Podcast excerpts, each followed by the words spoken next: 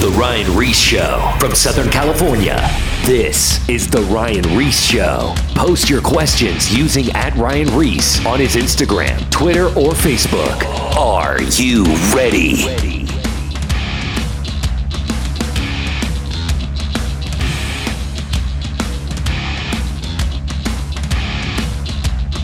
All right, we have part two for Suicide Prevention Month. Uh, the last show we had, uh, same guest, Christina Boudreau is in studio. Uh, you guys heard her on the show many times. She has past shows. Her testimony is incredible. Uh, Wade O'Neill, uh, he's a pastor here at Calvary Chapel, uh, Golden Springs. And then Sean McKeehan, my co-host. You've seen his face many times and heard that voice many times. Kind of a legend, man. All right, that's right here. People, man, I love Sean. and the Ryan guy, he's all right. But Sean McKeehan, that guy knows every Bible verse. I'm like, that's why I have him on the show. And I would say he didn't do drugs, but this guy has a gift. It's a gift that God has given him to remember. Okay, so anyway, um, the last show that we did, we were talking about um, it's Suicide Prevention Month, and um, we were we're talking about this show. Obviously, is a show. If you've never heard the show before, um, we get the stuff that's taboo and people the stuff that people don't talk about in the church, but it's the questions that everyone's asking, and this is a forum for us to communicate and talk. Obviously, we always go back to the scripture. What does the Bible say? That is the authority in anything, and we pull from our life experiences, and everyone has different life experiences, and God works differently in uh, in our in our lives. But we know that all things work together for good for those that love Christ according to His purpose, and He uses these situations He takes us through, and He uses it to, for us to share with people and and and and bring hope. And obviously, it's it's not just about hope; it's about hope in Jesus. Jesus is where we want to point everyone to.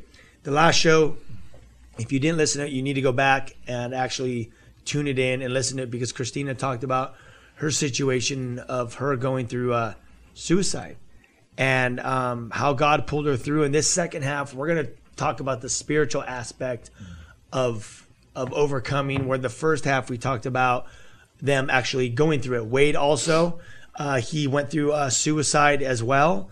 And um, God uh, delivered him because the Bible says that Jesus has come to give life abundantly, but the enemy Satan has come to kill, steal, and destroy. So they're telling um, they're going to talk about the spiritual side of things, and obviously Sean McKeehan he actually deals with families and funerals of people that have actually committed suicide. So he is constantly dealing with the aftermath of a situation when it happens. And then myself, I'm on the front lines of things of as far as prevention. I'm in front of kids and students and and adults and people that are actually um, when I'm in schools, I could have like 20 kids come up to me or more that are shred, arms are shredded and they're talking about that they want to take their life. Or I could be at a church and I have people come up to me and say, Ryan, I want to commit suicide, but I don't want to go to hell. And the one big question that I do want to bring up again on the show is people say, you know, uh, you know, there's there's pastors and leaders and Christians. You know, when someone commits suicide, a Christian commits suicide, they go, "Oh, they went to heaven." Well, that that is uh, false uh, information. God is the one that determines who's in heaven and who's in hell. I don't know. I, I'm not God.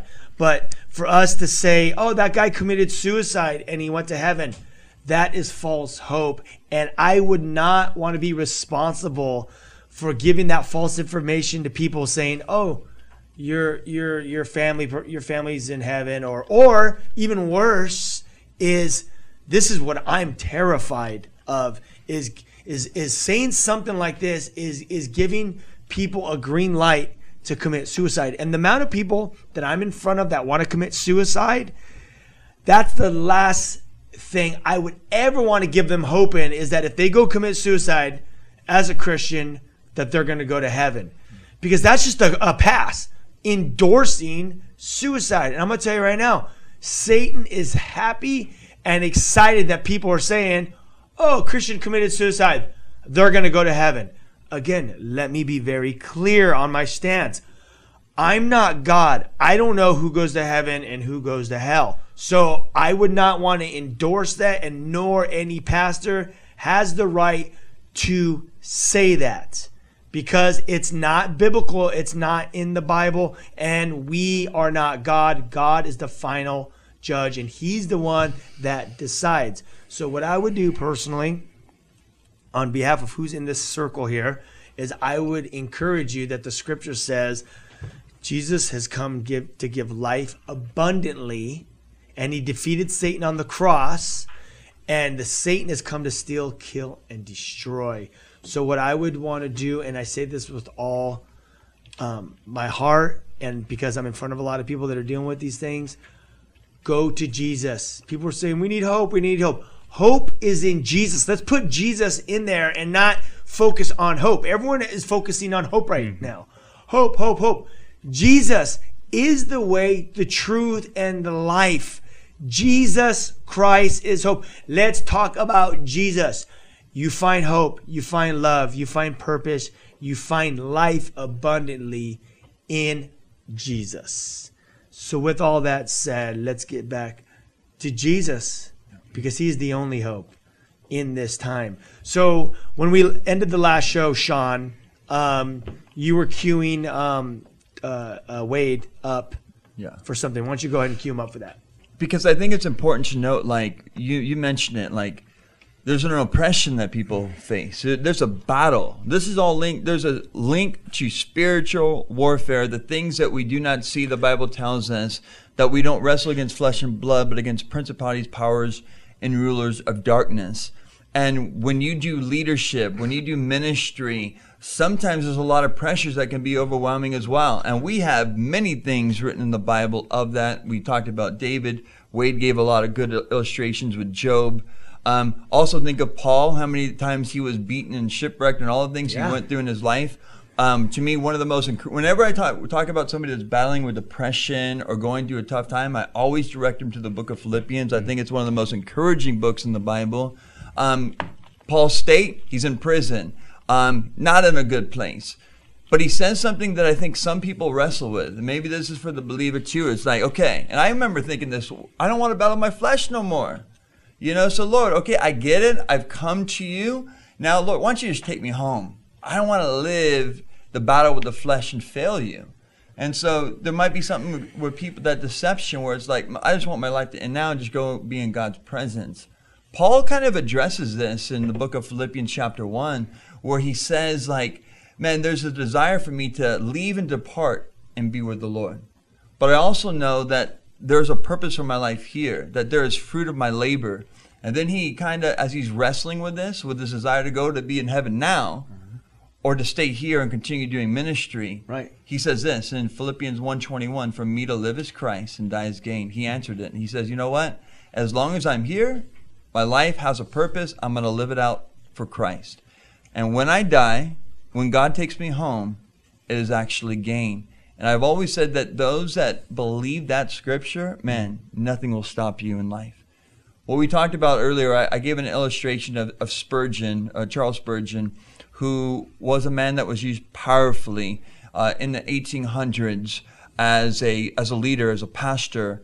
Many things have been written about him. It has been noted that he has battled with um, depression, and he also encourages those that are in ministry that are battling with oppression and stuff and me and Wade were having this conversation the other day of this chapter that he wrote about. And I just wanted Wade to maybe kind of hit on that because it's linked to the oppression that many of us face and maybe some lessons. I think you look at notable leaders, and I think the temptation is to think that um, they're untouchable, they're unapproachable. And I think if there's anything that is uh, taken away from this time, all of us, the Lord has granted us uh, different spheres of influence in the lives of people. Um, but I think throughout Scripture, the the lives in the in the Scripture, like people suffer. People are people. Paul said in 2 Corinthians one that he was burdened beyond measure, that he despaired even of his own life. Um, he would go on to say that we're cast down, but we're not con- we're not conquered, right? And so the, the power, and I think in the life of a guy like Charles Spurgeon, was used ridiculously, the hugest platform um, as it pertains to, to people in the history of the church. Mm-hmm. Um, it was not uncommon for him to preach three packed services and go home and just cry on his wife's lap the rest of the night. And then get back up and go to the evening service. Mm-hmm. Um, because he was in just this battle with depression. So, in his book, um, Lectures to My Students, there's this chapter called The Minister's Fainting Fits. And within that chapter, he breaks down why we go through depression mm-hmm. um, as spiritual leaders. Uh, one of them being just because we're the simplicity of that we're just humans. We're we're men. We're yeah. susceptible to weakness. Another is when the Lord has Christina talked about the Lord using her in a in a tremendous way, and at the end of that was like a bout of depression. Mm-hmm. Um, we see that with Elijah. We talked about that, mm-hmm. and he, God used him mightily. At the bottom of that that mountain was a bout with depression. I think of Jesus on the Mount of Transfiguration. On the bottom of that mountain was the demoniac. And so when we have these mountaintop experiences with God, where we're used tremendously, we're oftentimes cast into despair. Um, he also talks about like seasons of depression and despair being times of preparation for how God is going to use you mm-hmm. to give you this reality of your humility and who you're not before He puts you in front of people. So we're not tempted to touch the glory. So uh, what Sean was alluding to was in this chapter, he, he just gets really practical. And he talks about like the importance of just like taking a walk and like getting some rest and like getting away from like people and things. And because you bear the burdens of people i think uh, who really modeled this was jesus right? You see this consistently through the gospels that whether it was in the morning where the disciples couldn't find him and he was alone praying or on multiple occasions where he would deci- tell the disciples like hey let's come aside. Let's get away for a minute. Let's rest for a while you know um, and so the value of knowing yourself, because if you're not filled spiritually, if you're not okay spiritually, you're never going to be used uh, like to the maximum capacity to minister to other people. You have to build yourself up in the Lord before you're going to be fruitful in the lives of others. Because Christina talked about it, Sean talked about it. Bearing the burdens of like of people is is it, it wears on you. On top of like the reality of like this dynamic, and I'll kind of swing this conversation to this point of like when depression, suicidal thoughts, it, it's all demonic. Now there is, I, I would never discount the reality of someone who has been diagnosed manic depression or or whatever that looks like. Yes, there may be you may be seeking help, and maybe the Lord has led you to that, but at the core of it, it's demonic and it's spiritual. So if we're not waging this warfare spiritually, then there's no hope. You keep uh, you keep quoting John 10:10, the thief does not come except to steal, to kill, and to destroy. Mm-hmm. But Jesus says, I have come to give him life and that more abundantly. You look at depression and suicide, Satan is on an all out attack on life in yeah. general mm-hmm. because we, as humans, we have something that he doesn't. We are made in the image of God and we have the ability to produce life. He doesn't, right? And so you look at whether it's suicide, whether it's homosexuality, can't reproduce life, whether it's perverting sex and all that, whether it's abortion. Like he, he, hates the fact that we can produce life and we have the ability to produce spiritual life in people and, and multiply ourselves. That's why in uh, Genesis 9, 6, and 7, he talks about us being made in the image of God. So therefore, we're not to take people's life. So uh, the enemy is on an all out strike on life in general. Right. Right. He does not have life because he is the Bible says that Jesus come to give us life and that more abundantly. Life is found in Christ. Mm-hmm. Eternal life, eternity is in heaven is heaven because Jesus is there. We're in the presence of the Lord. Satan knows that his time is short mm-hmm. and so it's like a funnel right now and he is like yeah pushing hard on all these issues, whether it's depression, whether it's abortion, whether it's homosexuality, whether it's the LGBTQ agenda. It's mm-hmm. all this all out assault on life. Mm-hmm. It is 100%. And when you're talking about um, sp- it's it's a spiritual mm-hmm. thing, mm-hmm. um, just looking at the scriptures. So we were talking about the demoniac, mm-hmm. and uh, so he Jesus shows up on the other side of the lake, gets out, and the demoniac it was he was cutting himself. Yeah, he was he was cutting himself, you know, against life again. Yeah. Then Jesus cast the demons out. Mm-hmm. They go into the pigs. What mm-hmm. did the mm-hmm. pigs do? They went committed mm-hmm. suicide. Yeah. Here's some life stories. Is um, encounters that I uh, came across was show up in New York and basically this guy's like, "Hey man, I want you to meet with this this, this kid. Um, basically, he uh, he wants to commit suicide and he wants to kill his parents." Mm and they, they found out um, from his phone that he was looking up ways to commit, kill himself and mm. kill his parents. And uh, so I met with him, and I just sat down. And I'm, I'm a no nonsense kind of guy, and I just like to get into the the thing. The, the kid walks up, he looks super depressed, down, looks like a. I didn't see it, but I could imagine that there was just like this dark cloud basically over this kid. And I just sat down with him, and I'm like, "So what's going on? You know, I heard you that you're being you're depressed. You know, you're suicidal." And I already knew that the kid was into pornography, video games, and, and all these all these things. And uh, as I just talked to him over a while, he was just very down, very looking down, not really making eye contact too much. And I just said, "Look, it." I said, "The bottom line, I'm like, do you want to be set free, or do you just want to just be like this? You're you're you're not happy, you're miserable, you're depressed, you want to kill yourself." And, and if you're involved in pornography, drugs, or any of these things, you're opening up these doorways. And I talked to him about in Ephesians 6 how it talks about the mm-hmm. supernatural realm. We wrestle not against flesh and blood, Yeah. right? But principalities and rulers of the unseen world, the rulers of darkness. Like there's like there's different rankings of demons and stuff, you know, that, that, that have assignments like a military. And I said, basically, this is where you're at. This is what's going on. But Jesus has come to give life abundantly. And I quoted, the enemy has come to steal, kill, and destroy. And I just looked at him and said, I could pray for you right now and you could be set free of this. And there's there's there's there's different when you talk about people that are dealing with depression and suicide, hmm. there's different levels. Sure. And we're going to talk about this is just one story. So just for the listeners, I'm not saying that every case is like this. Mm-hmm. It's not. So this kid, I go, "Do you want to be set free?" Mm. And I said, "I'm going to pray for you right now. If you want to receive Jesus Christ as your Lord and Savior and you want me to pray for you, you can be set free right now." He says, "Yes." So I led him in the sinner's prayer to repent of all of his sins, and then I and I asked the, the Lord to fill him with the Holy Spirit, and then I just prayed over him. And you talked about this in the mm-hmm. first show about, or you talked about this, where where Erica prayed over you, and she was praying, rebuking the lies that have been, you know, said over you, and all these other things. She took authority, and that's exactly what I did in this situation. I just said, in the name of Jesus, I pray that any kind of stronghold or any kind of foothold the enemy has on this kid's life.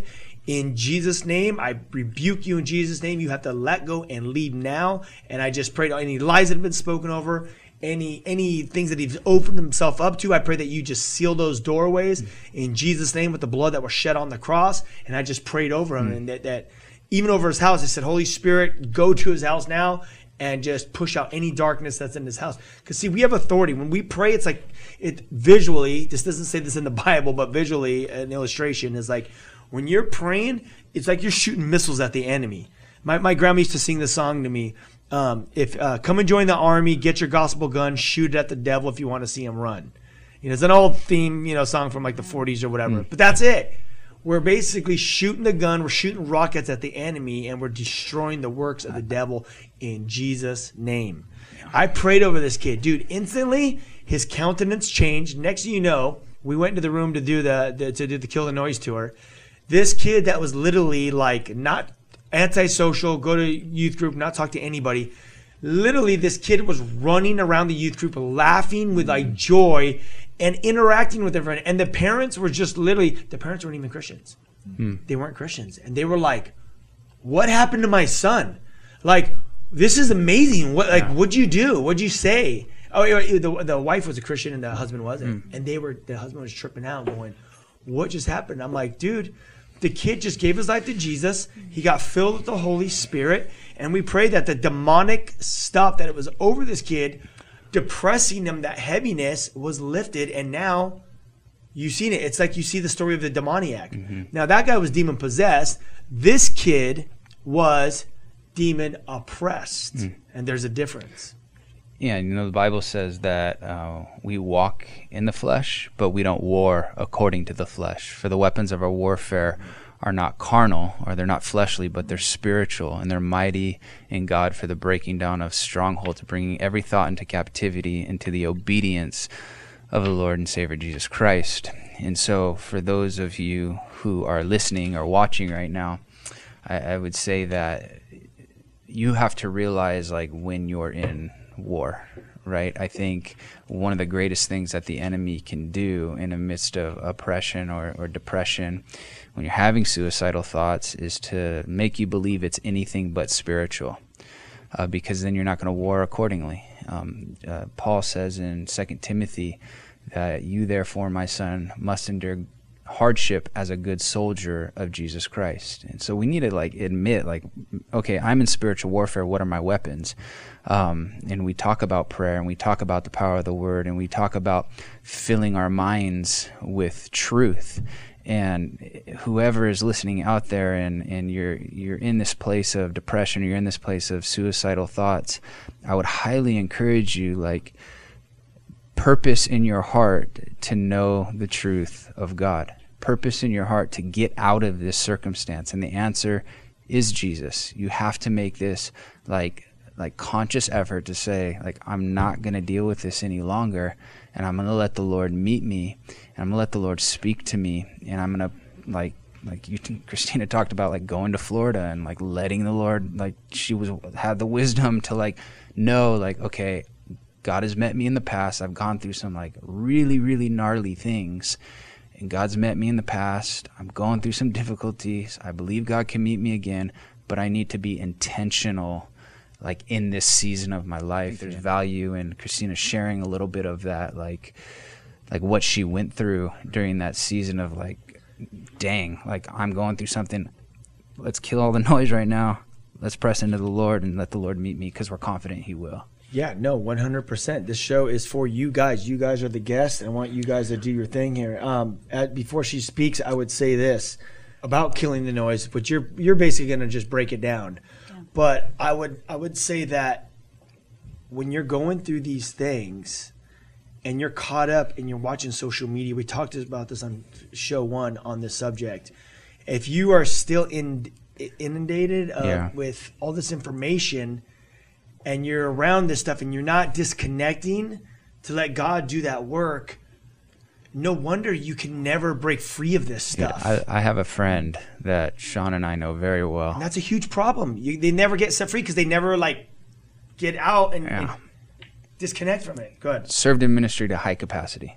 Okay, yeah. and he's been transparent with my me, and he's like, dude, like in all honesty, one of the reasons why my marriage ended was because I was constantly comparing my marriage to what I saw in other people's marriage on Instagram. And that like we live in this comparative culture of like my reality sucks yeah. compared to what I'm seeing other people on social media. And like we got to understand like Instagram is not real. It's a snapshot of someone at their best moment. Yeah. And so like but the enemy deceives you know, and the uh, enemy yeah. plays that game of like I think of Psalm 73, like Asaph, like why is everything going good for those who are not walking according to the will of God, but for me, yeah. like everything is going terrible. And then he doesn't say until he like gets away with the Lord. He says, "It wasn't until I stepped into the sanctuary of the Lord then I saw their end." Yeah. And he's like, and then he would repent and say, like, I was a beast before you, Lord. He's like, my my heart and my flesh may fail. God is the strength of my life, and the Lord moves him forward in his life. But like, we live in such a comparative culture right now, where we're constantly comparing our situation, ourself, to someone else, what we think is reality on Instagram or Facebook or whatever, and it's just not, it's not truth. Christina, before you get into it, I would encourage all listeners spend less time on social media just in general, in general, you your life will be you'll be happier. I mean, anyone that knows even that doesn't deal with depression or or suicide, when you're on social media and stuff, you get like agitated eh, because naturally you're just you're comparing, you're seeing whatever other people are doing, and and the enemy can work through it. Just it's okay to use it, obviously, but literally limit yourself. And if you're dealing with depression and suicide, I would uh, shut it down. Mm-hmm. Go for it, Christina. You know, I, I love that you guys are talking about social media because I think a lot of times people, you know, even being in ministry and in serving the Lord, you know, like a lot of times people could see people that are speaking on big platforms, that have a big following, that have, you know, a certain image, and they could think like, man, like I want, I want that Mm-hmm. And if they don't want that in maybe the Christian world, maybe they want that in the secular world. You know, they want to be successful in like sports, they want to be successful in, they want to be insta famous, they want to be all these things. And it seems like everyone's trying to climb this mountain. But then when people get to the top of the mountain, they realize that the, when the fog clears, that it's empty, mm. that there's nothing up there. And I remember last year, like for me, like, you know, I have, you know, been to the top of, you know, even the modeling world and, you know, ministry stuff. And I remember last year getting to the top of the mountain of, I guess, you know, as, I don't know, doing this TED talk, so many people were just like, you're so amazing, you're so amazing, you're so amazing. And you could have all the people in the world let's say via social media, liking your stuff, you know, mm. following you, retweeting you, um, all the people viewing your Instagram stories. And sometimes you could see people who have all these things and, and we're like, oh, like they have thousands of followers. Oh, they have like this brand. They have they've published these books, they've done all these things. Like their life seems like it's all together, right? But it was literally two days after this big moment that I had that I was in a fetal position in a bathroom completely losing my mind. And I almost want to tell people like sometimes you look at these people on social media, you might follow their blog, you might follow mm-hmm. their ministry, you put them up on a pedestal and you think like, "Oh, if my life is just like theirs, then I'll then I will be happy." But let me say that I'm one of those people that stood at the top of the mountain, that's had influence, that's had success, and when I got to the top of the mountain, I looked around and it was empty. I was broken, I was lonely, which is why you often hear these stories of people when they get to the mountaintop who are having suicidal thoughts and some people actually commit suicide. You hear about these people in Hollywood, you know? And even as someone who preaches about hope and all these things, like I remember getting to that point and realizing, Lord, you have often reminded me, just like how Roy Hession said, you know, in his book called The Calvary Road, mm. that revival begins with brokenness.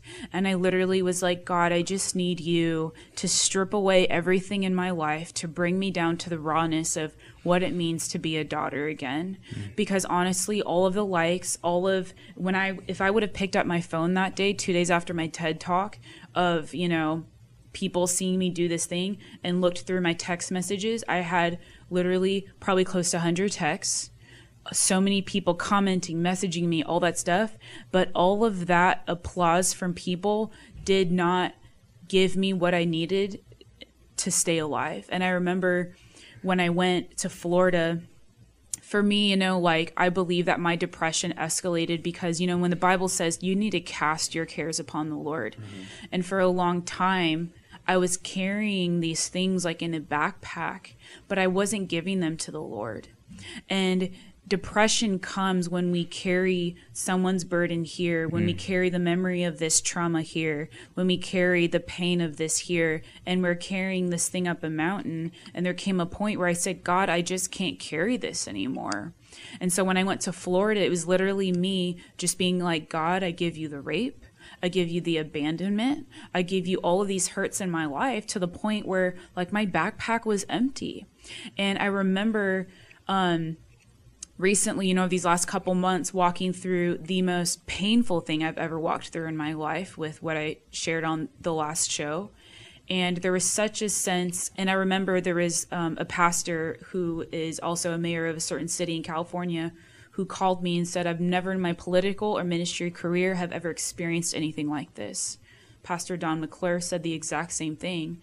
And I remember Holland Davis, who's a pastor of Calvary San Clemente, texted me one day and he said, I don't know what's happening with you. This is right before I went to Florida a few weeks ago. But he said, I'm weeping for you right now because I just know that God gave him a moment of like literally feeling the pain of what I was feeling, you know, and he was like, I just want to let you know that I'm praying for you. And I know that in life, like even after going through a season of healing earlier on this year in Florida, that once again in July, I experienced another painful season. So what did I do?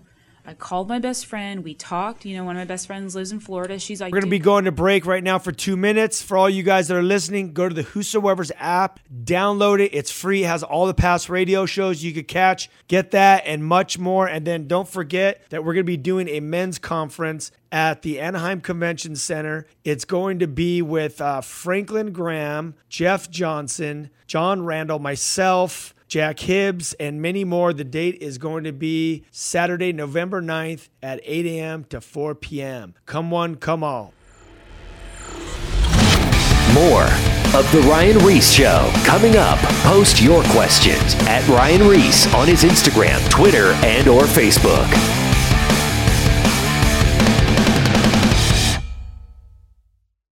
Now, back, back, back to The Ryan Ries Show called my best friend. We talked. You know, one of my best friends lives in Florida. She's like, dude, come out to Florida for a couple weeks. So I killed the noise. You know, emails, muted them. Text messages, muted them. Calls, I'll answer my voicemails when I get back. And I went there for two weeks and I opened my heart up to the Lord. I sat on the beach. I opened my heart up to my friend, her family, their church community there. I got poured deeply into the Lord. I just unpacked that backpack of pain, you know, and I gave it to the Lord. And I came back and it was like this weight had been lifted off, you know, and depression really is just layers and layers and layers of unprocessed pain and in this season i knew what ha- i knew what to do and i really like cranked out what would take months of healing but i cranked it out in a short amount of time because i knew how to do it because of the last season and in life whether you're a leader in church whether you're a father a mother a spouse traumatic things happen and oftentimes people they collect all of this pain in their heart and they don't give it to the lord but when I had to go before the Lord after what I just experienced these last couple months, I went before Him in the rawness of my heart. Just like Roy Hession said, you need to be broken before the Lord. And I was broken before the Lord. I was on my face. I wept. I went for walks with the Lord on the beach. I spent a lot of time in the Word. I picked up a couple great books, you know, to help me just walk through these things practically. Yep. I listened to the advice of others. And you let it's almost like you let you like you release and then you let God pour into you and it's literally just like this effect but it all boils down to just your intimacy with the Lord and honestly being in the word was the one thing that I chose to do and continue to choose to do in the midst of every season of life and if you picture your life with the Lord like a tree my life with the Lord like my roots my number one goal every day is to pursue a deeper friendship with God. I don't care what season I'm in. I'm going to get deep in the Word. I spend time in worship. I go for walks with the Lord. And the roots of my life had gone so deep. It had gone, say, like, let's just say, for example, 10 feet deep. So that when I had a three feet deep worth of like pain, my roots in the Lord went deeper than my pain. I was shaken, but I wasn't moved. Mm-hmm. And this time around, when this thing hit me, I felt like I got ran over. And I remember I was at a prayer night at like a Spanish church and there was this guy speaking and he was talking about the good Samaritan and he was like how many of you want to be a good Samaritan I was like you know dude I do want to be a good Samaritan right now but I feel like the person on the side of the road that just got ran over you know?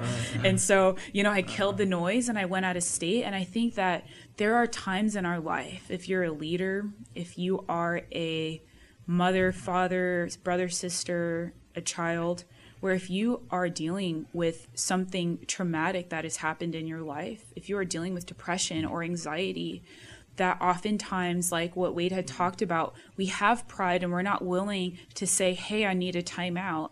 And we keep running into battle with a broken heart. And God cares more about us than what we could do for Him. Yeah. So I knew that when this happened over these last couple months, I said, I don't care what photo shoot I have. I don't care what speaking engagement I have. I don't care about what commitments I have. I need to take care of my temple because wh- wh- how can I pour out if like in a like in a healthy way mm-hmm. if I don't let God pour into me and bring healing because of this. You know, I've talked to a lot of people even over this last year. I've been very honest, you know, with my friends who are in ministry, you know, about what I've walked through and they're like and at first, you know, when you're talking to people, they'll just kind of nod. And then I get a text or a call later on. They're like, dude, me too. Yeah. And I'm like, dude, go talk to your senior leaders. And a lot of people are like, well, I'm afraid I'm going to lose my ministry. I'm afraid that I'm going to be asked to step down. And I'm like, you know what? I left everything for a few months. Mm-hmm. I stepped down from my modeling contracts. Yeah. I stepped down and I called my German agency, my UK agency, and I said, Hey, I'm going to be unavailable. And I lost those contracts because they're like, Oh, well, sorry. I was willing, like what Roy Hession said, where brokenness is where you are willing to be naked before the Lord, mm. where you have to be willing to say, you know what, I'm willing to forsake it all for the sake of Christ. Yeah. And if your senior leaders love you, that they would say, you know what, let's take a sabbatical because I care more about you because you cannot pour a wounded vessel cannot pour out in a healthy way. No way. And if you are struggling with, and it doesn't mean that you're any less of a son or daughter, but it's simply saying that God loves you. If you're struggling with suicidal thoughts as a leader, if you're struggling with anxiety or panic attacks, those are all red lights and check engine lights that there's something deeper going on. And it's okay to seek counseling. It's okay to have someone else maybe oversee your ministry for a time. It's okay to say no and kill the noise. And you're not any less human because we all need those seasons in life. Important is doing inventory. You made mention of a book. That's an amazing book. Yeah. Yeah. Calvary Road is a small book, but it's very power, powerful. For those that are listening, I would encourage you to pick it up. Who, Um, who- who's it by? Roy Hession. Roy Hession. I've, I've heard of it. It- It's it's an a amazing book. book. because I, I think it's important to do inventory, to be honest before yourself. When you are being poured out and doing ministry, things can be draining. You got to be filled back up. You, you got to be replenished. You need to receive to be able to give.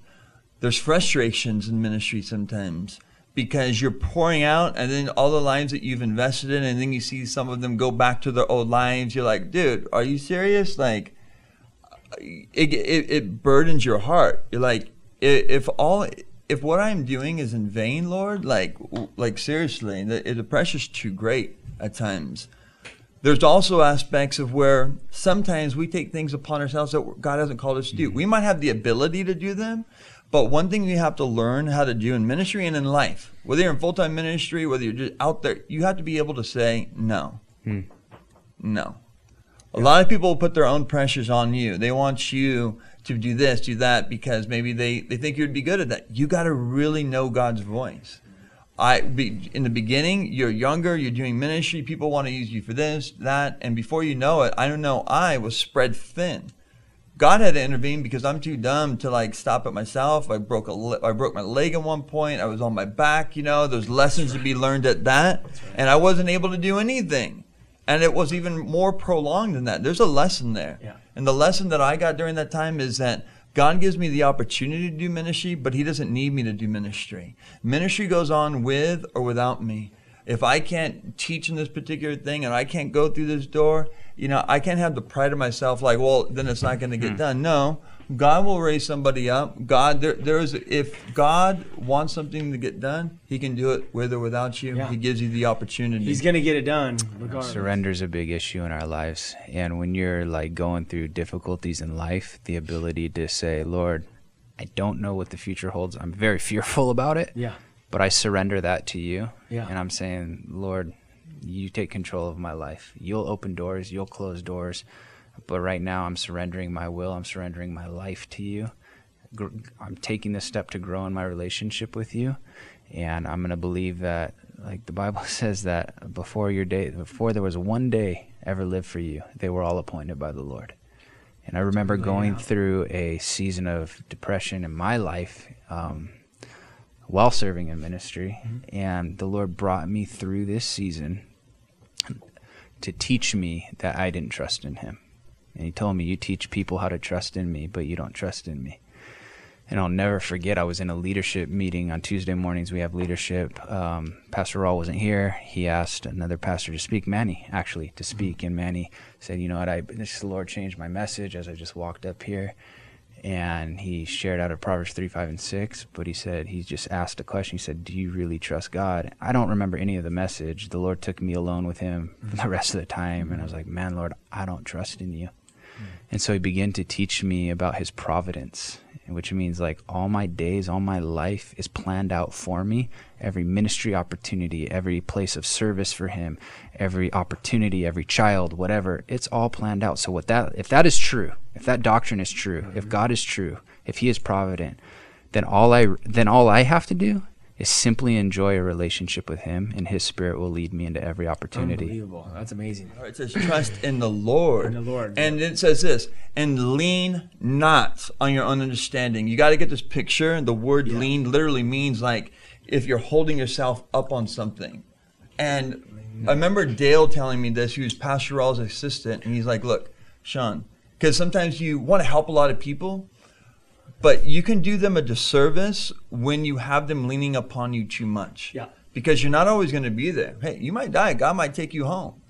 Um, you might not be there. You might be out of town or whatever. You get them to a place where they can lean upon the Lord. That's going to be the biggest strength. And this goes to leaders and all that kind of stuff. Your hope cannot be in a person. You need to always lean and trust upon the Lord because He will never leave us. He will never forsake us. He will go. He will be with us through these times and bouts of loneliness, oppression. People have done us wrong, and times of victory, and times of testing, and times of t- temptation the Lord is going to be with us, and as by His Holy Spirit, He says He will never leave us as orphans. He will lead, guide, and direct us into all truth, and His Word has given us hope. And how can you keep going back to his word unless you're in it? Like Christina was saying, every day she's in it, she mm-hmm. reads it. You can't take on depression by yourself. You can't take on suicide. You can't take on life because mm-hmm. life gets crazy. It's like a roller coaster, There's ups, downs, all arounds. Literally can get you spinning sometimes and make you want to throw up. It's crazy.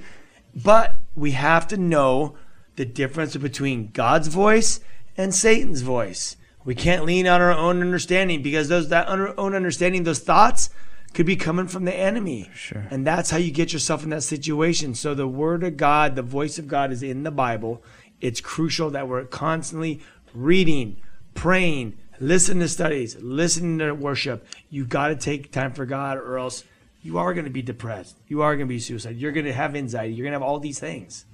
Yeah, I remember going through the worst the first time I uh, went through depression and suicide attempt. Like I remember, and I just took it out of storage yesterday. Like the Bible that I had during that time, and like, and like I just was just holding it. I'm like, man, Lord, like that time was so sweet. Like I had, I was so broken. I was so jacked up, but that was the sweetest time in my life. There's this word uh, in Jeremiah 2 that he basically, the Lord is rebuking the nation of Israel from departing from him. And he says to him in Jeremiah 2, he says, I remember you when you went after me in the wilderness, in the land not sown. And the Lord's like, I remember you when life was, when you had nothing and all you had was me.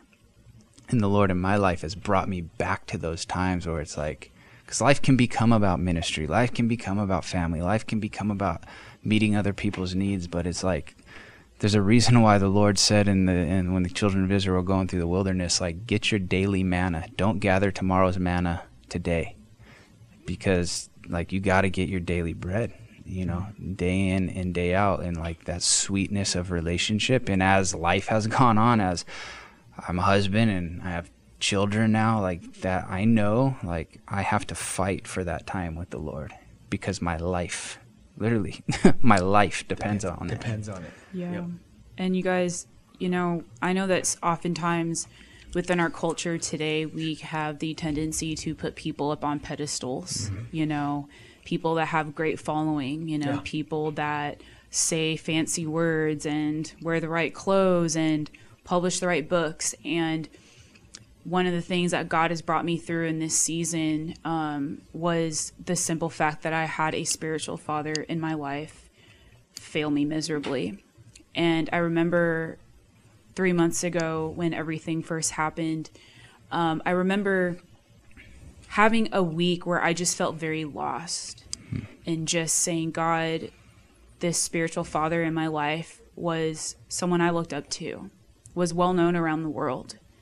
And this fall, like I don't know if I who I can trust anymore. I don't know, you know, this was like the second spiritual father in a year, like pastor in my life. And I remember walking into my mom's Korean church. I love my mom's Korean church. And the Lord, as I just sat in the back and I was looking at worship, you know, and I was as a, as a pastor started teaching. The pastor's name is also Ryan, this godly Korean man. And I just remember the Lord just began to bring these moments back in my life and these scriptures back into my life of key moments that I had with him of just of who I know to who of who I know God to be, not because of what someone told me, not because of what I learned in Sunday school, but because I had encountered God personally in my life through his word, moments, you know, like mm. where I was suicidal and God came through, moments where, you know, I was broken and God healed me, these moments with the Lord. And I remember God so clearly speaking to me and saying, Christina, do not allow someone's fall or someone's mistakes to determine your view of me or your love of me or your trust in me. And I remember going home that day and I was like on my face in my room and I had to repent before the Lord and say, God, I'm sorry for putting someone up on a pedestal in my life. That when they fell, I felt lost. And hmm. God just began to remind me that leaders might fall. In someone's life it might be some, like a, a, figure you might have looked up to in the media might have committed suicide. Someone that you looked up to might have abused their authority in your life like what happened with me. Someone in your life might have abandoned you or bailed on you. And when you look at the life of david and saul saul was a man that david looked up to. He was a man that, you know, he was his armor bearer. You know, David was Saul's armor bearer. And then a few years later, Saul is now hunting him down. But from the beginning of time, when God called David back when he was a shepherd boy in the fields, that was where God encountered him through Samuel and anointed him as the king of Israel. And I think God, God often brings us back to those moments when we first encounter him and meet him, when we are like our own shepherds, like in the fields, just hanging out with him, the simplicity. And he says, Remember when I called you. So even when the Sauls in your life fail you, even when people disappoint you, you know who I am, that I never fall and I never fail you. And those are the things that had that has kept me to keep going where i no longer i learned from that this season that i can't put people up on a pedestal. That i can't put people in a place of perfection. That i can't put people in a place of they will never fail they will never fail me. Because i literally remember seeing this experiencing this whole thing and saying lord well if this happened is this going to happen to me one day Hmm. Should I just accept that this is going to be my fate? Because a lot of people are saying that right now when they hear of people that have committed suicide. Well, if they committed suicide and they're this big spiritual person, then is that going to happen to me? I might yeah. as well just accept that this is my fate. But I remember coming to a moment with the Lord where I said, God, you are the father of my life.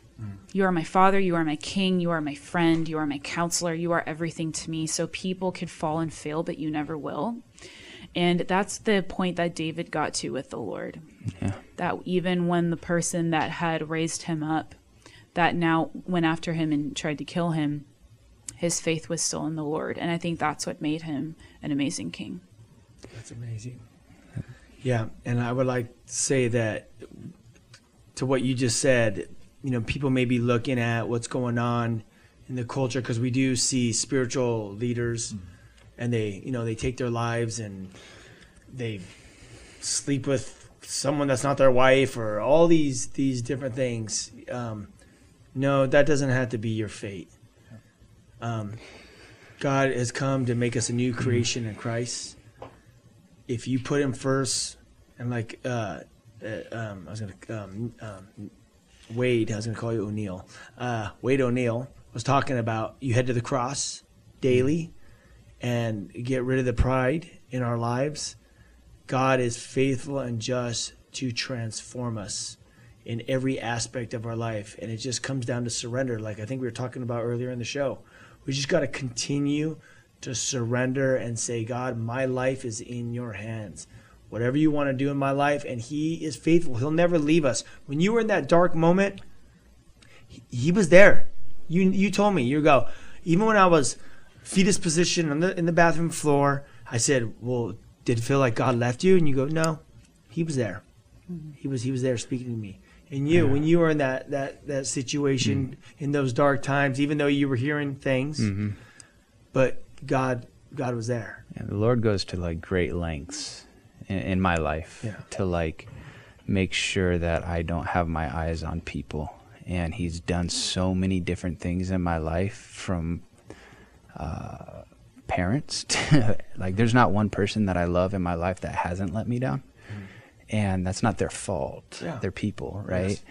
And I always think of, like this verse in Jeremiah says, "Woe to him who puts confidence in man, and makes flesh his strength, whose heart departs from the Lord." And if I'm honest with myself, there's times where I have my why my my my my mind and my eyes on people. And like in that like there's a little bit of an idol- idolatry thing mm-hmm. going on. Like mm-hmm. my heart is not completely like sold out to like the lord on that moment. But mm-hmm. he he also goes on to say that like but happy is the man blessed is the man who trusts the lord whose hope is in the lord. And he he will he'll never fall. He'll he'll prosper. And the lord loves us like so much to like let people fail us mm-hmm. and to like let our eyes get off of people. Mm-hmm. Um, because then he even a few verses later he says that our heart is deceitful above all things. Who can know it?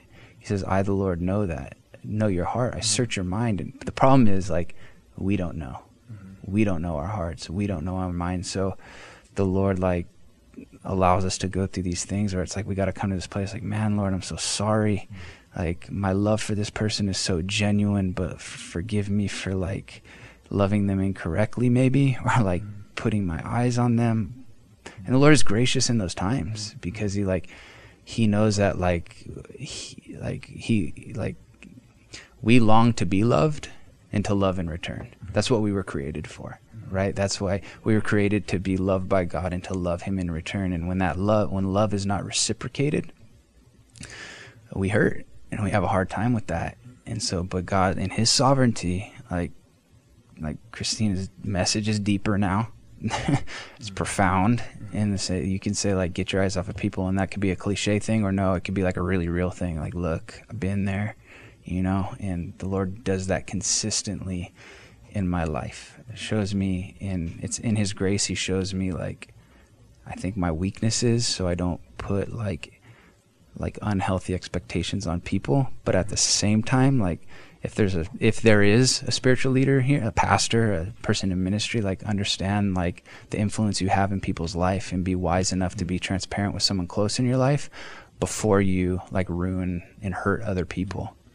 You know, I know um, a lot of things have been discussed in, the, in these these couple sessions, um, but one one thing I want to I want to leave with, with the audience is is this: your life is very valuable, so valuable that Christ went to the cross to die for your sins, that you could experience the reason for which you were created for.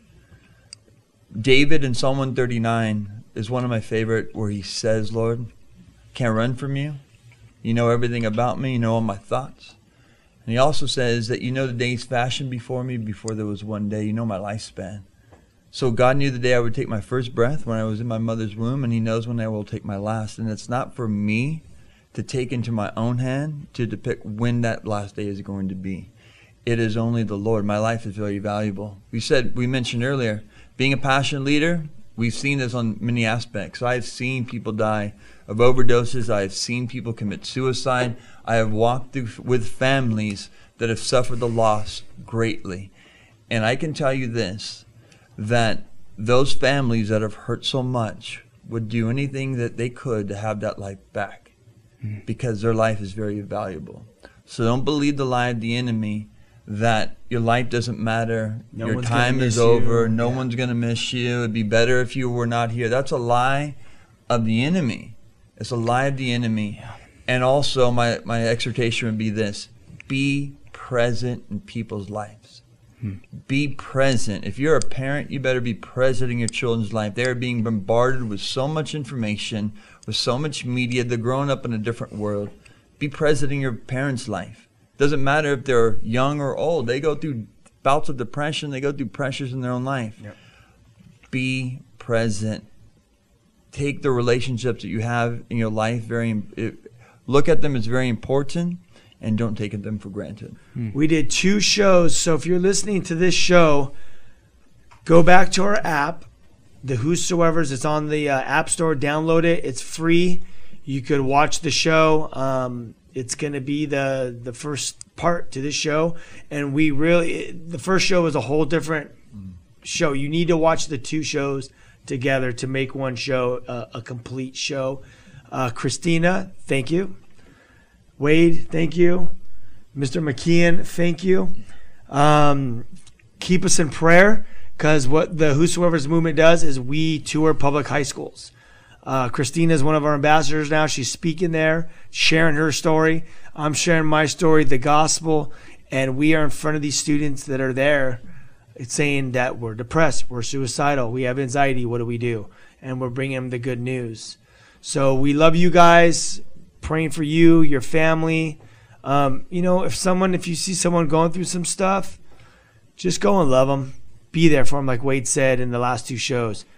You don't have to understand. You don't even have to see it to understand. Just be there and available and let them know that you love them and that you're there for whatever they need.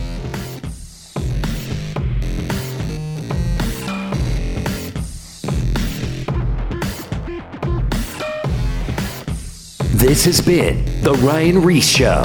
To connect and find out more about Ryan, click on ryan-ries.com. Check us out next Saturday for The Ryan Ries Show.